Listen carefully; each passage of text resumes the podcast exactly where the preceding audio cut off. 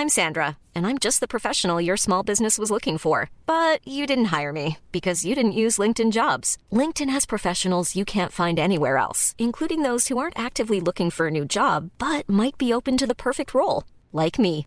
In a given month, over 70% of LinkedIn users don't visit other leading job sites. So if you're not looking on LinkedIn, you'll miss out on great candidates like Sandra. Start hiring professionals like a professional. Post your free job on linkedin.com/people today.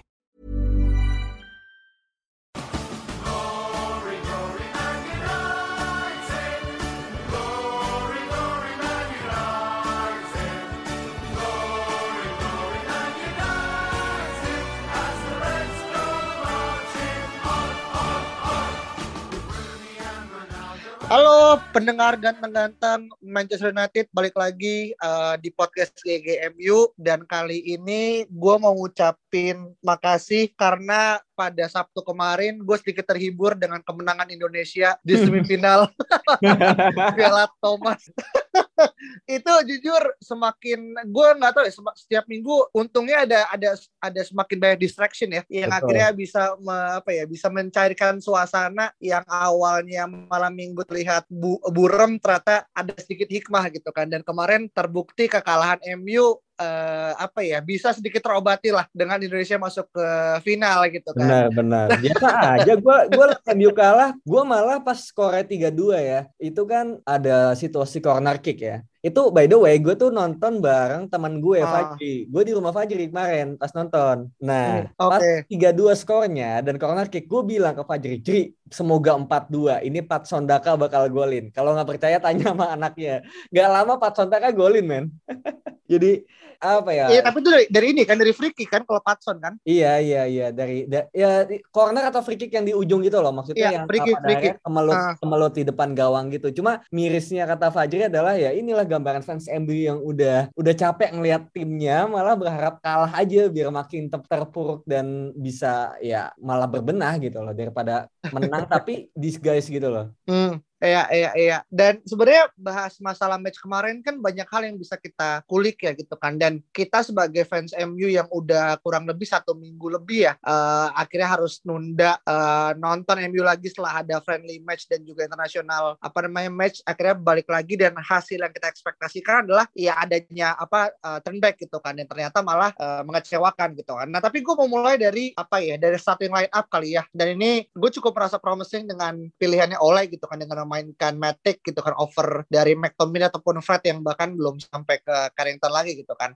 Nah lu apa yang lu bisa lihat dari formasi yang ada dan menurut lu dengan kita, menurut gue itu kemarin formasi yang terbaik yang kita punya gitu kan. Assuming eh, hanya miss dari Maguire, eh sorry, Varane aja yang kemudian nggak main gitu kan. Tapi apa yang kemudian lu lihat menjadi sebuah kesalahan major akhirnya leading untuk akhirnya kita kalah 4-2 Vin. Em, agak susah ya kalau dia bilang kesalahan major karena emang banyak kesalahan yang terjadi gitu dan balik lagi ini udah down to coaching. Dan kalau misalnya mau dibahas tentang line up gue pun sebenarnya mungkin gue beda pendapat ya sama lo sama mungkin pandit pada umumnya gitu. Gue malah merasa Leicester ini kan bagus dalam hal pressing ya. Pressing mereka sangat kohesif dan organized. Justru melawan tim-tim kayak gitu kita nggak bisa pasang Matic dan Pogba di tengah. Karena Matic dan Pogba ini cuma bisa untuk melawan yang low block kayak misalnya Newcastle, Burnley, Crystal Palace, tim-tim yang seperti itulah yang bisa dibilang sangat-sangat lemah dan kemungkinan besar nggak akan pressing. Tapi kalau kita melawan tim yang papan tengah tapi lebih ke atas kayak Leicester, West Ham, itu memainkan Matic dan Pogba di tengah itu agak bunuh diri sebenarnya. Dan bisa dilihat kemarin ketika pemain-pemain Leicester seperti Madison, Tielemans dan Soumare itu sangat mudah untuk nge-bypass lini tengah kita dengan sebuah passing gitu. Karena memang kita bermain tidak organize gitu loh tengahnya. Apalagi ditambah personelnya yang kurang mumpuni dalam bisa cover area yang sangat luas gitu.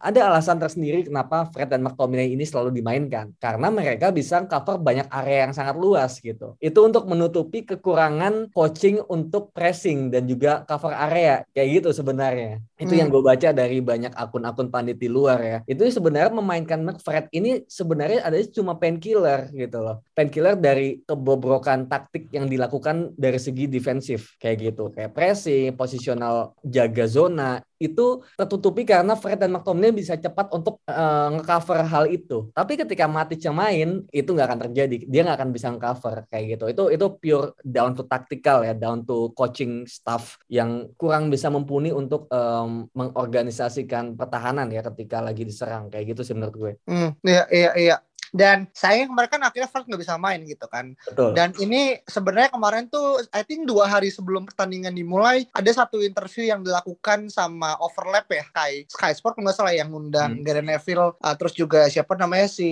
uh, Jamie Carragher sama Paul Scholes yang bilang kayak kalau lu boleh milih dua gelandang yang harus main sekarang ya Paul Scholes ngomong uh, Scott McTominay dan juga Paul Pogba gitu karena itu akhirnya menimbulkan banyak uh, reaksi di sosial media terutama ya bahwasanya ya Scholes itu ya bisa dibilang ya lagi mabuk lah gitu kan. Kayak kenapa bisa-bisa dia ngomong kalau akhirnya McTominay dan Pogba adalah adalah uh, ideal partnership gitu kan. Tapi dari apa yang lu tadi sampaikan sebenarnya memang kita nggak bisa nelan mentah-mentah apa yang Scholes katakan karena memang situasi Liga Inggris di era sekarang ya di era kontemporer sekarang jauh lebih kompleks gitu kan. Masing-masing tim punya cara bermain yang beda dan gue setuju bahwasanya nggak semua tim itu bisa dilawan dengan dengan akhirnya memainkan Matic sebagai jangkar gitu kan hmm. ada beberapa tim besar yang kayaknya perlu perlu kaki kiri dan kaki kanan Fred dan juga Tomine yeah, yang betul. yang sayangnya mungkin kemarin alasan kenapa McTominay nggak main dari awal ya meskipun dia kan just subs juga kan I think mm -hmm. 80-an dia masuk ya karena nggak ada tandem ya gitu kan dan mungkin Pogba dianggap belum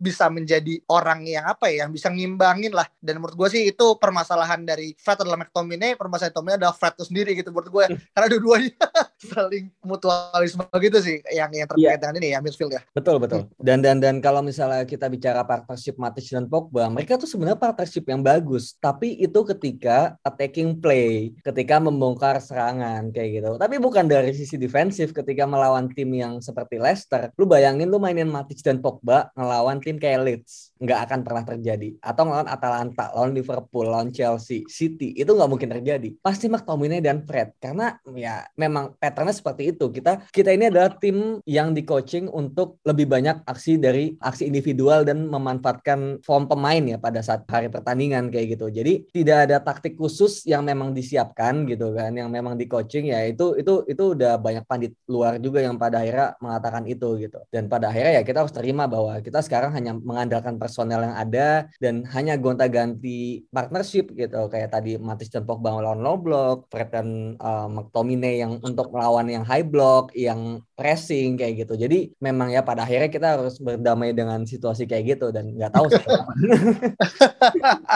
ya ya ya ya oke okay, oke. Okay. juga. I see I see I see. Emang ya kompleks. Tapi gue satu hal yang kemarin gue tunggu-tunggu adalah sebenarnya uh, eh, gue tuh ngira Maguire nggak akan main karena kan dia kan uh, sempat di dubs karena cedera kan. Iya, yang iya, mana betul. orang mungkin merindukan bagaimana ada meme yang cukup viral ya ketika Maguire sorry uh, Bailey dan juga Jay Vardy pernah terlibat. Iya. nah itu yang gue tunggu-tunggu gitu kan kemarin yeah. karena Leicester memainkan Vardy dan juga siapa namanya Ignacio dia dari awal gitu kan. Tapi sayangnya malah oleh tetap memberikan ban kapten dan juga kesempatan kepada Maguire terlepas mungkin gue I think dua dua sampai tiga gol kayak ya dia yeah. akhirnya bermain apa ya lead to to the conceding goal lah gitu kan. Dan lu ngelihat kemarin dimainkannya Maguire itu lebih kepada untuk iya dia karena dia seorang uh, kapten maka dia harus main atau memang karena ada krisis kepercayaan dari Ole yang akhirnya tidak memberikan jatah waktu main kepada Bale dan juga Lindelof sebagai partner di belakang Vin? Dua-duanya menurut gue gitu. Andai ya seandainya Varan ini fit menurut gue Maguire bakal tetap ada di bench atau bahkan nggak dibawa. Jadi memang sepertinya Ole ini tidak uh, belum terlalu percaya lagi gitu kan kepada duet Lindelof dan BI, terutama setelah kalah di uh, lawan West Ham ya di di uh, apa Carabao Cup dan juga terakhir kayaknya partnership itu main di kalah juga di Europa League melawan Villarreal kayak gitu. Jadi hmm. memang uh, duet Lindelof dan BI ini kan Lindelof jadi bakal harus main di kiri, sedangkan Lindelof kalau main di kiri di di LCB dia tuh nggak terlalu bagus. Itu Varan yang bisa main di situ. Varan yang bisa di kedua sisi kanan dan kiri. Sayangnya ini back fungsional yang kita puji habis-habisan ya di match lawan Everton kemarin malah cedera gitu loh. Jadi hmm. jadi sayang sangat-sangat disayangkan gitu dan pada akhirnya Oleh harus berjudi dengan memainkan Maguire yang baru latihan sekali ya kalau di press conference-nya itu dan it, uh, Oleh mengakui juga bahwa itu salah satu perjudian dia dan dia salah di situ. Dia dia juga minta maaf bahwa uh, perjudian memainkan Maguire ini terbukti salah dan ya leading to conceded hampir tiga gol gitu dan itu sangat hmm. konyol. Hmm. Tapi tapi jujur ya kalau kita ingat ya, gue juga udah sering mention bahwa musim ini Maguire itu menurun permainannya, performanya ya kan. Yang kita sempat hmm. bahwa mungkin Maguire ini agak-agak kena fatigue ya, agak kelelahan karena uh, musim lalu bermain full, sempat akhirnya cedera dan akhirnya bisa bermain di Euro 2020 dan kemudian bermain lagi dan ya sekarang kena cedera lagi dan dan belum kembali ke top performanya gitu dan ada perform, ada fatigue juga gitu. Jadi tapi agak apa ya kayak too much error gitu loh untuk pemain sekelas hmm. Maguire. Gue masih agak bingung gitu. Musim lalu sebagus itu, tapi musim ini too much error. Lawan Southampton ada, lawan Wolves kayaknya nggak ada. Lawan West Ham ada tuh beberapa kali gitu. Jadi ada banyak most of the game ya yang MU mainkan itu Maguire pasti ada blunder ya. Dan kemarin yang paling parah. Hmm. Dan yang kemarin yang gue tangkap kan dia errornya lebih kepada concentration dan juga adalah possession kan. Maksudnya dia apalagi yang gol gol pertama kan dia yeah. dia nggak dia nggak konsentrasi terkait dengan apa yang akhirnya menjadi komunikasi Pogba, De Gea dan juga dia gitu kan. Akhirnya yeah. lebih pada gol yang menurut gue sangat-sangat indah ya dari Yuri Tillmans itu kan. Gak semua pemain bisa melakukan gol kayak gitu dan ya sialnya ya kita ketemu pemain yang akhirnya bisa ngelakuin shooting ala kayak gitu kan. Oh. Yang di gol gol kedua atau ketiga ya simply dia nggak nggak aware aja gitu kan akan akan letak Patson Daka dan juga yang yang gol Son Yuchu dan menurut oh, gue iya, itu uh, dan gue setuju sih sama uh, siapa Justin kalau saya bilang ya? Kayak ya I think sekelas Maguire yang lu bisa sandingkan dengan prime-nya eh, Van Dijk dan juga Sergio Ramos ini jauh dari kata yang memuaskan ya gitu kan. Bahkan untuk sekelas 80 juta pounds ini menurut gua jadi jadi bahan lucu kalau emang Maguire baru datang kemarin di musim musim winter kemarin nih iya. untuk udah dua-dua musim itu kan. Jadi mungkin yeah, yeah. price udah nggak ini lagi gitu kan. Tapi ya itu ya akhirnya jadi sebuah hal yang cukup bener jadi perjudian dan gua nggak tahu apa kalau Atlanta ini akan dimainkan lagi. Betul. tapi satu hal yang akhirnya cukup apa ya uh, statistically uh, fake adalah kita kemarin meng, uh, mengujudahi 29 game unbeaten di away kan gitu kan. Dan itu kan gua tahu apakah satu hal ini masih iya itu kan satu hal ya. yang satu hal yang Saung kemarin di episode Everton itu bilang kan kita main away aja gitu kan karena kita menang terus kan. Sekarang terhenti emang emang Saung tuh kan ngomong bahaya itu.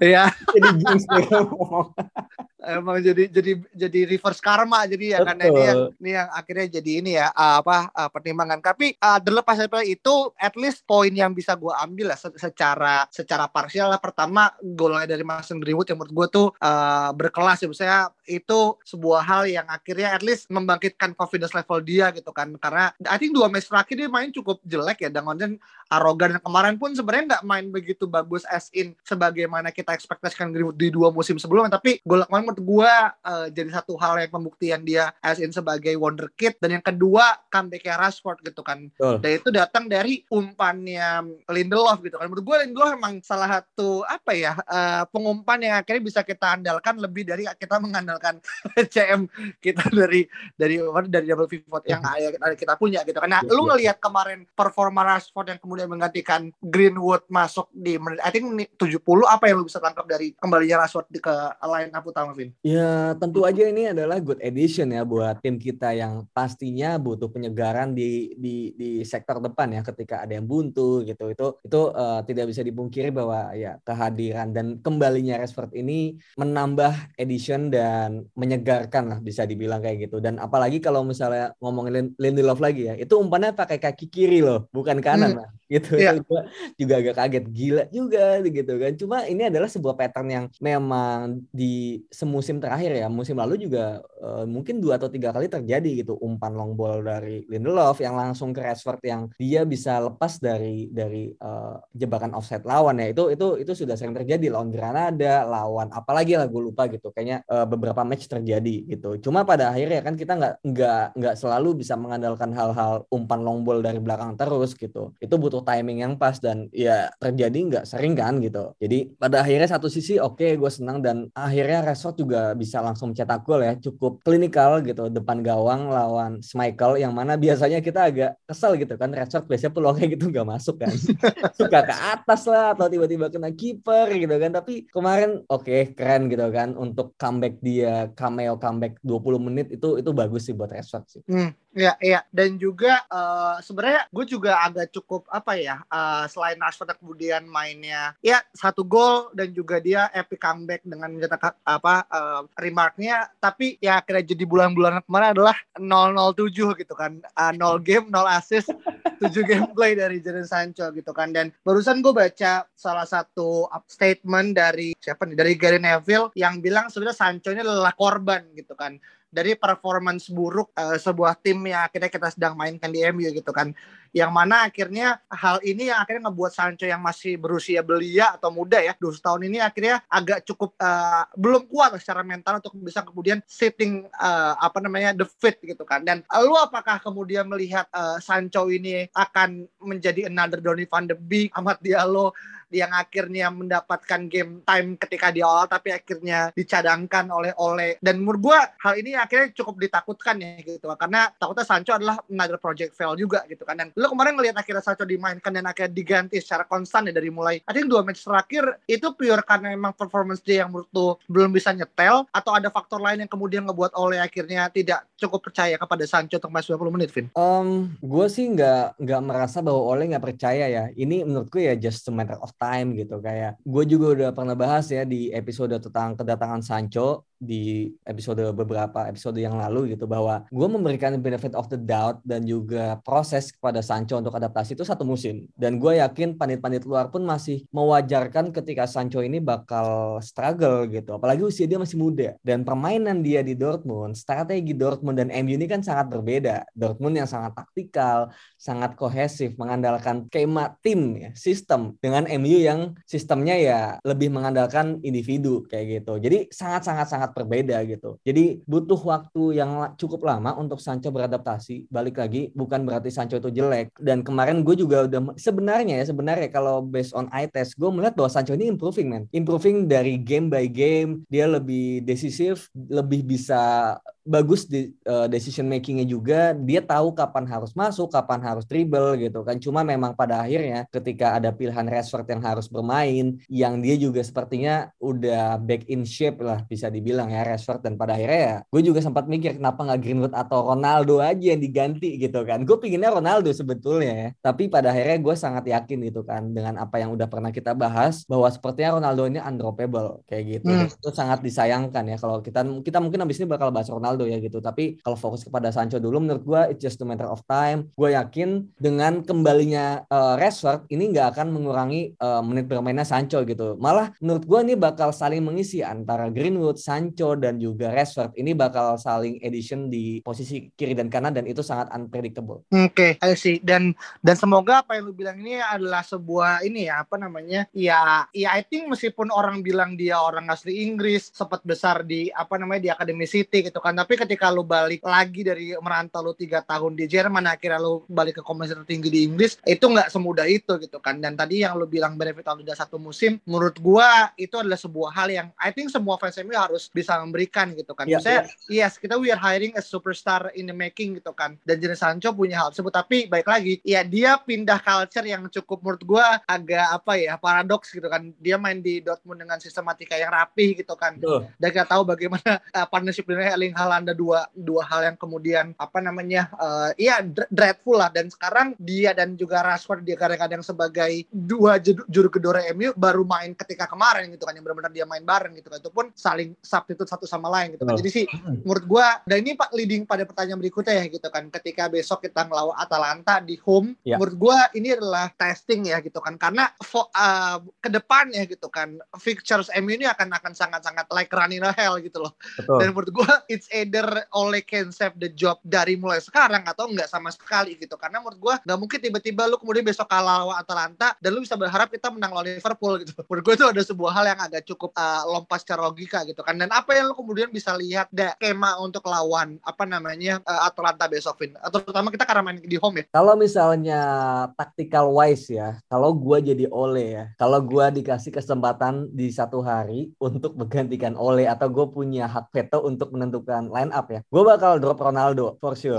Karena Atalanta ini kan balik lagi dia bermain position ball dan juga pressing. Ronaldo nggak bisa survive di situ. Bukan nggak bisa survive ya, oke mungkin kalimatnya salah, tapi nggak fit dengan skema MU yang sekarang kayak gitu. Menurut gue MU lebih baik menggunakan pemain-pemain yang jauh lebih fluid di depan dan rajin untuk pressing seperti Cavani gitu. Martial juga jangan mungkin ya gitu.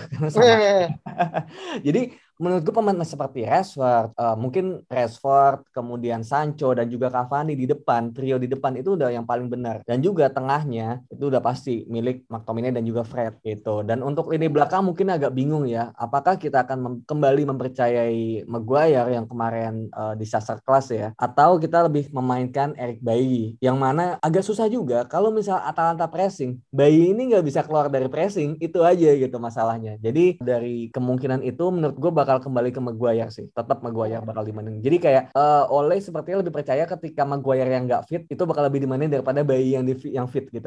menurut gue kayak gitu sih. Hmm, I see. Iya iya iya. Tapi tapi balik lagi gitu. Menurut gue Ronaldo tetap bakal dimainin kalau misalnya secara in reality ya. Menurut gue Ronaldo bakal tetap main meskipun kalau lu tanya gue, gue pengen Ronaldo di drop sih. Bahkan lawan Liverpool juga di drop. Hmm. Tactical wise tapi. Hmm, iya iya iya. Dan menurut gue apa ya? Orang mungkin banyak bernanya gitu kan. Kemarin Ronaldo pada saat di international match dia golin. Bahkan gue lupa dua apa tiga kemarin kalau nggak salah. Dia nyetakin rekor lagi gitu kan. Kenapa di di MU kemudian jadi jadi pemain yang berbeda? Bahkan ada kemarin meme-nya siapa ya? Pogba yang ketika dia dapat medali gold dari di France dan juga dibandingkan sama dia di di interview. Di MU kayak this is how dalam kurun waktu tujuh hari mood bisa berubah secara drastis. Dan, dan menurut gue ya ini ini sebuah anomali baik lagi ya kayak kondisi MU saat ini emang agak cukup uh, dilematis karena ya baik lagi buat Oleh setiap hari adalah adalah counting days gitu kan. Meskipun dari apa yang gue baca apa namanya the board still 100% backing him ya gitu kan. Tapi kan menurut gue kan MU kan adalah klub publik ya dalam artian orang akhirnya merasa memiliki MU gitu kan dan segala macam gitu. Yeah. Jadi menurut gue sih besok lawan Atalanta adalah sebuah another perjudian tapi kalau kemarin perjudiannya hanya uh, sekedar pada diri Maguire mana apa enggak besok menurut gue lebih kepada kalau kalah lu nggak bisa kemudian berharap kita bisa iya at least mengimbangi Liverpool lah gitu. Gue ingat Jose kan akhirnya dipecat karena kalah sama Liverpool kan setelah oh. pasca Liverpool gitu kan. Dan ini adalah mungkin ini adalah momen yang akhirnya cukup ditunggu-tunggu oleh fans MU kira-kira apakah ada pandang bulu nggak kalau misalkan MU misalkan buruk-buruknya kalah yang mana gue nggak nggak berharap ya. Meskipun iya kita pengen MU bobrok hingga akhirnya naik lagi tapi lawan Liverpool it just it's, it will be another derby. Dan menurut gue winning is a must gitu. tapi Atlanta adalah hal yang depan. Dan mungkin terakhir Vin terkait dengan prediksi skor kira-kira apa yang mungkin lo bisa ekspektasikan seobjektif mungkin nih? Nggak ada semoga nggak ada reverse karma ya. Jadi ini benar-benar pure dari dari dari harapan lo ya terkait dengan skor kira-kira udah Vin? Uh, kalau menggunakan taktik yang tadi gue bilang ya pemilihan uh, line up yang gue bilang ya kita nggak menggunakan Ronaldo kita menggunakan McFred di tengah. Dan secara dan form of the day itu lagi bagus, menurut gue chance untuk menang sangat besar. Sebetulnya ya, kalau misalnya cara taktikal benar seperti yang gue bilang. Tapi kita tahu sendiri, yang gue bilang itu kayaknya nggak akan terjadi. Gak mungkin Ronaldo di drop di pertandingan Liga Champions yang penting seperti lawan Atalanta itu nggak mungkin, ya kan? Yeah. Bahkan uh, Fergie aja bilang kan after Everton match bahwa lo harus menurunkan pemain terbaik lo apa pun yang terjadi gitu. Jadi ini yeah. gue yakin ya, yes, lu inget kalimat gue bahwa gue takut ada favoritism ketika Ronaldo ini datang ya kan di di episode oh, Ronaldo di di musim lalu ini yang ini yang pada akhirnya terjadi gitu ketika secara taktikal dia nggak fit tapi lu tetap harus mainin dia gitu dan masalahnya pressing hmm. MU itu tidak tidak mengakomodir tim untuk pada akhirnya bisa mengcover Ronaldo yang nggak pressing kayak gitu loh kalau misalnya hmm. di Real Madrid di Juventus ketika Ronaldo nggak pressing itu pemain-pemain lain secara organized dan juga secara kohesif itu membantu pressing gitu loh sedangkan hmm. MU aja ini tanpa Ronaldo pressingnya udah berantakan. Ditambah Ronaldo yang nggak pressing juga gitu loh. Makin amburadul. Hmm. Lawannya Leicester, nanti lawannya Atalanta dan Liverpool gitu. Hmm. Dengan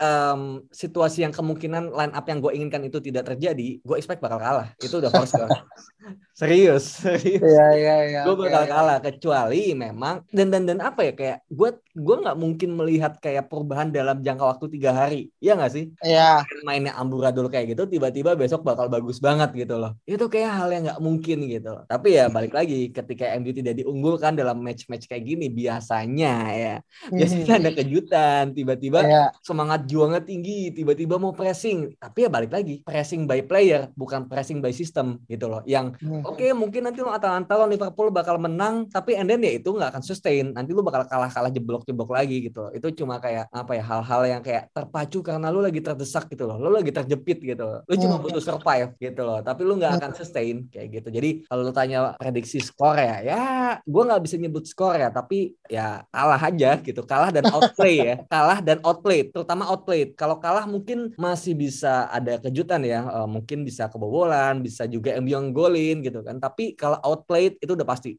ya yeah. Liverpool dan Atlanta outplayed itu udah pasti gitu. Iya iya iya iya. Sedih okay. sih, sedih sih seorang fans MU bisa memprediksi kalah dan outplayed itu itu sedih sebenarnya. Iya iya iya. Dan tapi tapi ini ini adalah sebuah real, reality plan yang akhirnya perlu kita sadarkan gitu kan. Gue juga nggak mau jadi fans MU yang terlalu delusional ataupun terlalu menghujat uh, ya oleh out segala macam. Tapi menurut gue uh, tiga hari nggak akan bisa ngerubah banyak gitu kan. Betul. Terlepas dari gue barusan baca di media kalau katanya di suasana ruang ganti oh tetap dapat respect secara ini ya. Saya gue nggak tahu tuh bener apa enggak gitu kan. Dan dari sudut pandang pemain yang mana kalau yang diambil sampelnya Maguire, De Gea, Wan bisa Luke Shaw mungkin iya gitu kan. Tapi kalau mengambil sudut pandangnya Van de Beek terus juga ini mungkin adalah sebuah hal yang akhirnya cukup cukup menyedihkan. Apalagi barusan banget gue dengar uh, apa ya dari dari uh, Fabrizio Romano bilang di salah satu channel YouTube-nya United Stand dia bilang kalau Ole tuh pengen membuktikan kalau dia tuh bisa menang tanpa ada Van de Beek. Menurut gue ini yang akhirnya gue gak tahu berapa enggak ini kan uh, ini ya anggapan dari Fabrizio gitu kan. Tapi semoga ini nggak terjadi gitu kan. Dan tapi meskipun gitu ya gue nggak akan bisa ngelihat Van de Beek juga main juga sih. Iya, iya. betul betul.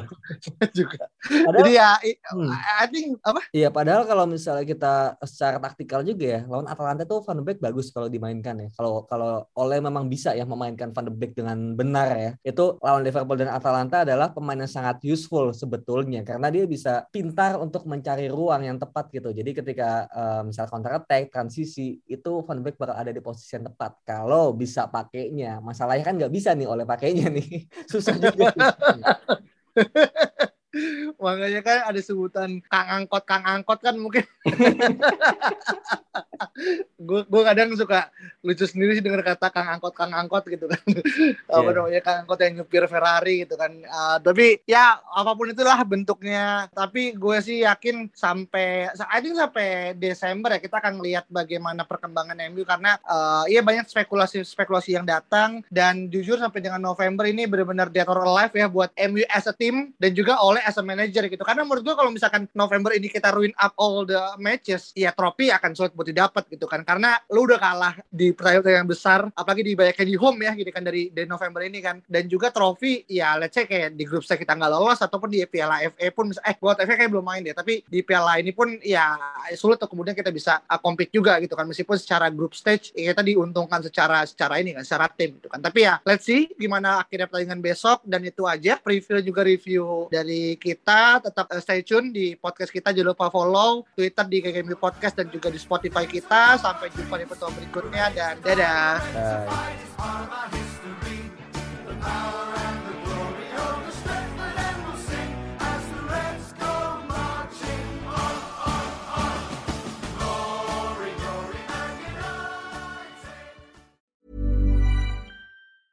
Even when we're on a budget, we still deserve nice things. Quince is a place to scoop up stunning high-end goods for 50 to 80% less than similar brands. They have buttery soft cashmere sweaters starting at $50, luxurious Italian leather bags, and so much more. Plus, Quince only works with factories that use safe, ethical, and responsible manufacturing. Get the high-end goods you'll love without the high price tag with Quince. Go to quince.com/style for free shipping and 365-day returns.